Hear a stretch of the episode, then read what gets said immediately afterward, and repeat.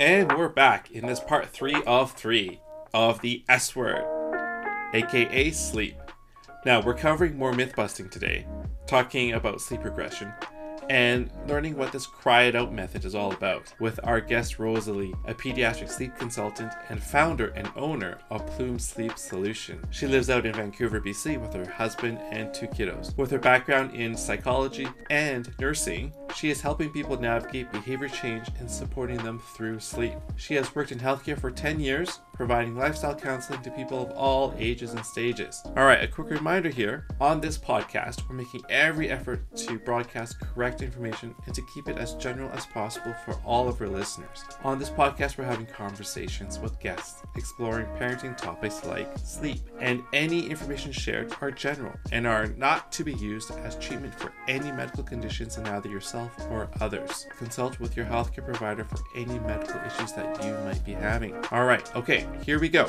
Myth busting number two. Short naps mean horrible nights. Yeah, yeah. It's it that naps are a tricky one. Up until five months of age, short naps are really, really common.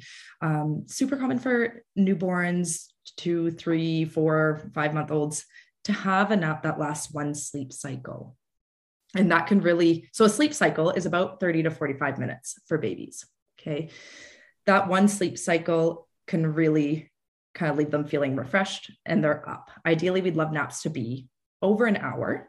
Mm-hmm. That's the ideal length we, we'd like. So if you have short naps, essentially what it comes down to, if you have short naps all day, is that your child is going to be building mm-hmm. a debt for the and being time. extra yeah. tired. They're going to be yeah. reaching that phase of being overtired. And the main message here is overtiredness often leads to difficulties falling asleep and multiple yeah. night wakings. So with these young babies, I would say, you know, try a nap in the crib or a bassinet. If it's a half hour, okay, you take it. Have a nap in there that might be a contact nap, a motion nap, so in a stroller or in a mm-hmm. carrier, where you're allowing your child to get a bit of a longer stretch during the day as well, just so we're making sure they're not getting to nighttime totally wiped and overtired. Yeah. I know some parents out there, like they have babies or toddlers and they can sleep anywhere. They can yes. fall asleep anywhere. Right? I'm, and I'm like, oh my gosh, I'm jealous. Yeah. Whereas like with my own kids, like our, our first child, she napped best in her crib. Yeah, same. We've tried like going out and doing what our friends were doing. Third child slept perfectly fine on the restaurant bench, right? And I'm like, dang it. Where did we go wrong? and, and here, you know, my my little one is like screaming because she can't fall asleep because she's not in her crib. But yeah, I get that. We had kind of a similar situation too. Couldn't sleep on the go. I don't right? know why. Yeah. So, anyways, so uh, myth busting number three here. So here we go. Late nights equal late mornings. Mm, that is one that is loved by many people. Often you get it as advice from someone. Just yeah. put your baby to bed later and they'll sleep in. That is rarely, rarely, rarely, yeah. rarely the case. I don't know if you've ever had experience with that, Aaron, but oh, even... Well, it, it, it, it, it was trial by error, yeah. right? We, we, we it, like you said, it was advice given to us. You know, we're, we're going to have a nice sleep. Everyone's going to sleep in tomorrow morning kind of thing. But mm-mm, we paid for it, right? I know, right? Six o'clock. Yeah, that's that's the same. Yeah. So honestly, that that is a myth. Yeah. Um, you you do get you hear it a lot from people in terms of advice, but it comes back to that child being overtired. Mm-hmm. You're putting them to bed unless they're on a different schedule. So often we look at nights as kind of twelve hours for a child. So most children are seven to seven. Is how we look at that nighttime. Some kids um, and have a schedule of nine to nine. Mm-hmm. And so for them, a later bedtime may equate to a later wake up time because yeah. that's how their body clock runs. But if your child is on a regular schedule of kind of seven to seven, putting them to bed at nine, ninety-nine percent of the time does not equate to them sleeping past that's seven, seven. o'clock. Yeah. yeah, exactly. Uh, and, you know, we've tried, not tried it, but we've had situations where yeah. we end up being out later than we think. And we think, oh, we're exhausted. The kids are definitely exhausted. They're going to sleep in. Absolutely not. Sick. They often wake up earlier. They yeah. often have a worse sleep and wake up earlier. yeah. And it has something to do maybe about that whole natural circadian rhythm that you, that's built in, right? In, internally mm-hmm. in you. So yeah, yeah, like our, you know, our our daughter back then, she was like a a nine to nine, w- which was nice. We, we got a couple of hours in the morning, mm-hmm. but you know, if something happened earlier in the day, it was really hard to to change that nine to nine to shift it. Mm-hmm. Um, but it's still, you know, you have to look at it as, you know, it's it's twelve hours. You need they need twelve hours. Um, yeah. So they gotta stick with it. So switching her into like getting to like her a day home or preschool when the hours start a lot earlier, yes, was really difficult because That's... her whole infancy it was always nine to nine. But having to shift it to like seven to seven took some time. Yeah, and I can imagine it took a number of weeks for oh, her yeah. body to adjust to that change. Yeah. yeah. All right. Myth busting number four is sleep regression real? Yes. Yes. So the one regression that is very, very real and can be defined as a regression. So often a regression is defined as a setback in sleep. So we'll often see a child waking up more frequently or struggling to fall asleep um, by themselves. So the one that is very well known is that four month sleep regression. Mm-hmm. And that is where child's structure of sleep, so their whole sleep architecture is actually changing. As a newborn, they have kind of two stages of sleep. Okay, they have R E M sleep and non-R E M. Mm-hmm. So deep and active sleep. At, at around four months, it can happen anywhere kind of from three to five months. There is going to be a reorganization of that sleep structure where they kind of split into that four stages of sleep, which they will follow into adulthood. So that often causes a pretty significant sleep regression yeah. for many children, not everyone, but many children will. And that's because it's a huge shift going on for them. Mm-hmm. And I like to call it kind of a progression because it is, they're developing totally appropriately. Right. It's not a regression in that sense. That's a good way to put it. Yeah. But their sleep does get impacted oftentimes. Yeah. So because they're fitting in these extra stages of sleep, they're, they're spending more time in a light sleep. And they're transitioning a bit more quickly, in a sense, through those stages, right? So you tend to see more wake-ups overnight. Where this becomes a big regression is as parents, if we or guardians, if we aren't responding consistently to our child, if we start introducing new ways to try and get them to sleep, then our child may start to depend on those new props or sleep associations. Mm-hmm. So let's say you had a great sleeper until four months.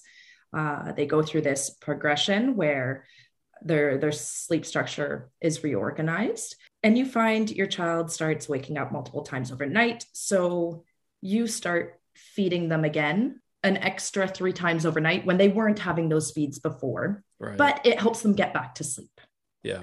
So by reintroducing that, your child is going to start developing that association that if I wake up, I'll cry for mom mm-hmm. or dad. They'll provide either a feed or maybe they'll provide a rock, something that's going to get me back to sleep and feeling comfortable. And then I go back to sleep for a little bit. And when I wake up again, I'm going to cry again. Mm-hmm. And I need that. And so they kind of develop this dependency that wasn't maybe there before.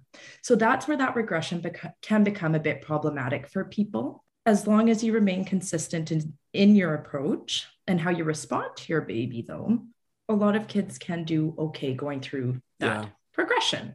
Yeah. The other regressions, you know, aren't as well studied. This, we know there's a real reason for why there's a change in sleep.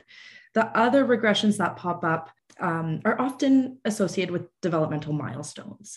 Mm-hmm. So things like crawling, walking, language development. So what we encourage for those to help people get through those, those little regressions or setbacks that, again, those are progressions. They're, they are totally appropriate for your yeah. child, right? But it can cause a bit of an impact on sleeping. Sleep, yeah. What we recommend is giving your child a lot of opportunity during the day to practice those skills so that at night, when they're transitioning sleep cycles and come to this kind of almost a wake period before going into the next sleep cycle, it's not the time that they wake up saying, oh, I want to practice crawling right now, or I want to practice standing for a bit. If you give them a lot of opportunity during the day, yeah. they're going to master that skill a lot more quickly. Yeah. And it shouldn't impact their sleep for as long. Totally. I hear you. Right. And there's, there's been numerous times where I would check our baby monitor and it's like middle of the night. Yes. Like, why are they standing? And it's because, yeah, like you said, it's a new fascinating skill totally. um, that they developed, yeah. and they, they want, they're, they're so happy about it. Yeah. So they want to like showcase it and, and, and further develop and master it. So they're going to stand up and they're going to be happy and they're going to, you know, hey mom, hey dad. Yeah. They're going to, they're going to call for you and they're going to be like laughing. And I'm like, oh my gosh, lie down. Right? But you're, you're actually yeah. right. Like it, it, it's a progression. They yeah. are learning this. So why wouldn't you be excited? They woke totally. Up in the middle of the night. And they don't want to put themselves back to it because they just remembered that earlier today, they did something amazing, mm-hmm. which was standing or cruising. So I'm going to do it now. So exactly. Yeah. It's a good yeah so their wake time between naps, awesome opportunity yeah. to get them, you know, down on the floor, practicing these skills, yeah. interacting with you, getting outside, really encouraging them to develop and master those skills during the daytime, as opposed to the nighttime. Totally. Oh, so cool. I'm going to throw out one more thing to you, um, mm-hmm. Rosa. The, there's this popular method out there, and maybe it's the old school. I don't know. It's the cry it out method mm-hmm. versus more gentler method. What's your take on that whole cry it out method and the more gentler method? Or, and is there something in between? The cry it out tends to be a more dated method, the Ferber method. Nowadays, not many sleep consultants use that approach. We use a more kind of a combination or a more gentle approach. So I think, you know, sleep training or teaching, whatever, whatever you, you want to call it, does get a bit of a bad rep mm-hmm. associated with it because it's always associated to this cry it out. And there's this assumption that we are asking parents not to respond to their babies, which is not at all the yeah. case. Yeah. Really, we, we know how, how important sleep is for children in terms of their development, their mental health, well-being, growth, and it's equally as important for parents to be getting that, to be able to function um, as present and caring parents during the day. So our goal as, as sleep consultants is really to help this family achieve the sleep they need. So that consolidated, yeah. uninterrupted sleep overnight. Now, in our approach, probably be a few tears from, mm-hmm. from baby. But I want to assure you that that is very, very normal. When we look at crying and how babies communicate with their parents or guardians, they don't have words yet developed. Mm-hmm. So essentially when they have some feelings, whether they're sad, hungry, tired, frustrated, in pain, hot, cold, whatever it is, they will cry to let you know how they're feeling. Yeah. And it's up to us to interpret those cries, right? And sometimes it takes a bit of trial and error of, oh, I'm going to change your diaper. Oh, that wasn't it. Okay, well, are you too yeah. hot? Let's not, you know, so it takes yeah. a bit of figuring that puzzle out. So when we go ahead and change up a baby's routine, so let's say you were rocking baby to sleep before, and we ask you, let's try putting baby to bed awake. Mm-hmm. That change in routine for baby is going to cause a bit of unknown, maybe a bit of frustration for yeah. them, saying, well, I'm not too sure how to do this. I'm used to you taking me to the dark closet, doing your squats and coming back, and I'm already asleep. Sleep, yeah. Right. And so they, they may cry. They may very well cry because it's a change for them, but it's the same with adults, right? If yeah. something changes that we're not used to, we might meet it with a bit of protest.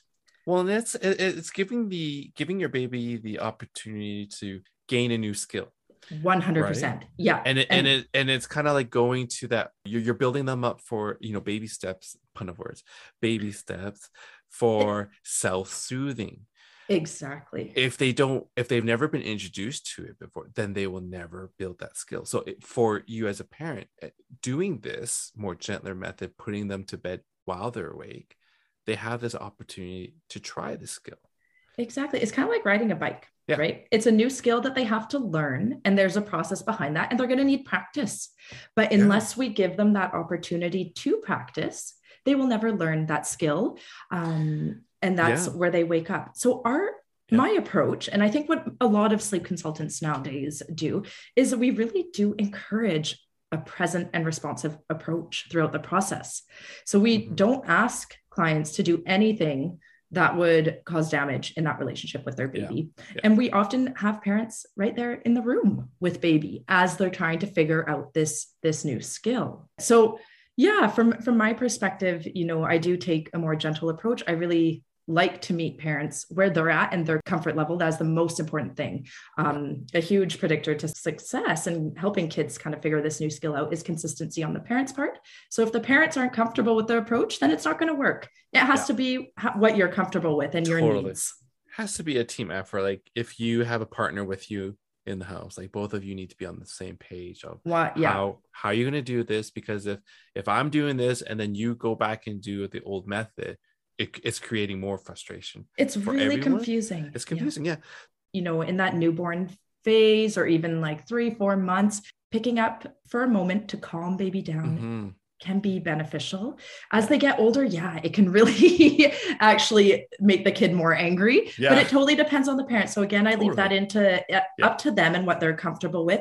We, I also even have a more, even more gentle approach in a sense that parents can sit in the room. Totally. Um, and that's an option too. There are so many different ways of how we can approach, you know, helping a child learn how to sleep, that if, you know, you are ever hesitant or you're worried about the approach, I really encourage you to reach out to me or to someone that you're yeah. comfortable with just to chat, because we have a, we have a lot of different ways that we can go about it to make yeah. sure you are comfortable and that it is a place where you are feeling confident about going forward with, with the plan. And that too, if it doesn't work one way, we are completely able to revise the plan and modify it as we go to make it fit your family needs. And that is so awesome. And that's just a good way to wrap up our uh, podcast here, is that there is no one right way of doing it.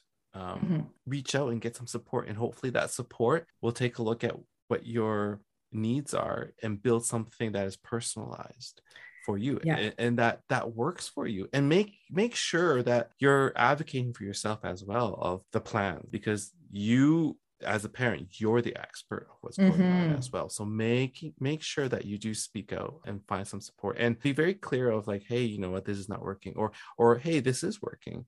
yeah. Um can we build on this? I guess the takeaway message is, you know, there isn't one right way of doing this. It's not um, a one so, size fits yeah. all. yeah, yeah. Yeah, so it's very sure. much personalized to each child, what their temperament is, to build an approach that is appropriate for them. So awesome. But I love what you said, Erin, about advocate for yourself. Definitely yeah. do. Say what's working, say what's not working. Yeah. Ask questions. Totally. Um, yeah. There's resources out there, um, folks. So reach out. I'm going to put Rosa's information down in the description. You can also find her on social media. By the way, social media, she is rocking it on social media, folks. So if you haven't seen her on social media yet, what's your handle again?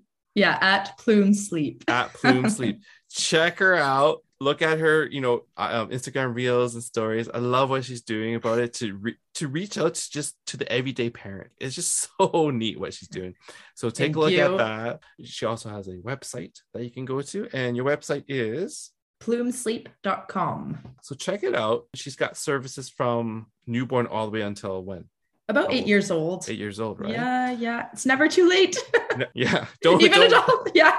Don't wait until you're don't wait child's eighteen and say, oh God, yeah. I struggled. But yeah, definitely look look at her stuff. Thank you so much, uh, Rosa, for being on our podcast. And it was really nice catching up with you and finding out oh. where you're at nowadays. Oh, thank you so much, Erin, for having me. It was really neat to, yeah, to reconnect in this in this environment. Yeah, for sure. Head on over to at Colo Families. Check us out as well. We have uh, childbirth education classes, infant feeding. Maybe you have some questions around play, how to interact with your little one, developmental milestones and all that stuff. Give us a shout out. D M us on social media. We're active on it. Our website also has uh, intake form as well. So take a look. On that note, we're going to sign off here. So here at Colo Families, thanks for taking fifteen minutes with us. We probably went overtime. It's all good though. So again, flip through our podcast to find other episodes. Stay well, families. You're doing awesome, and we will catch you next time.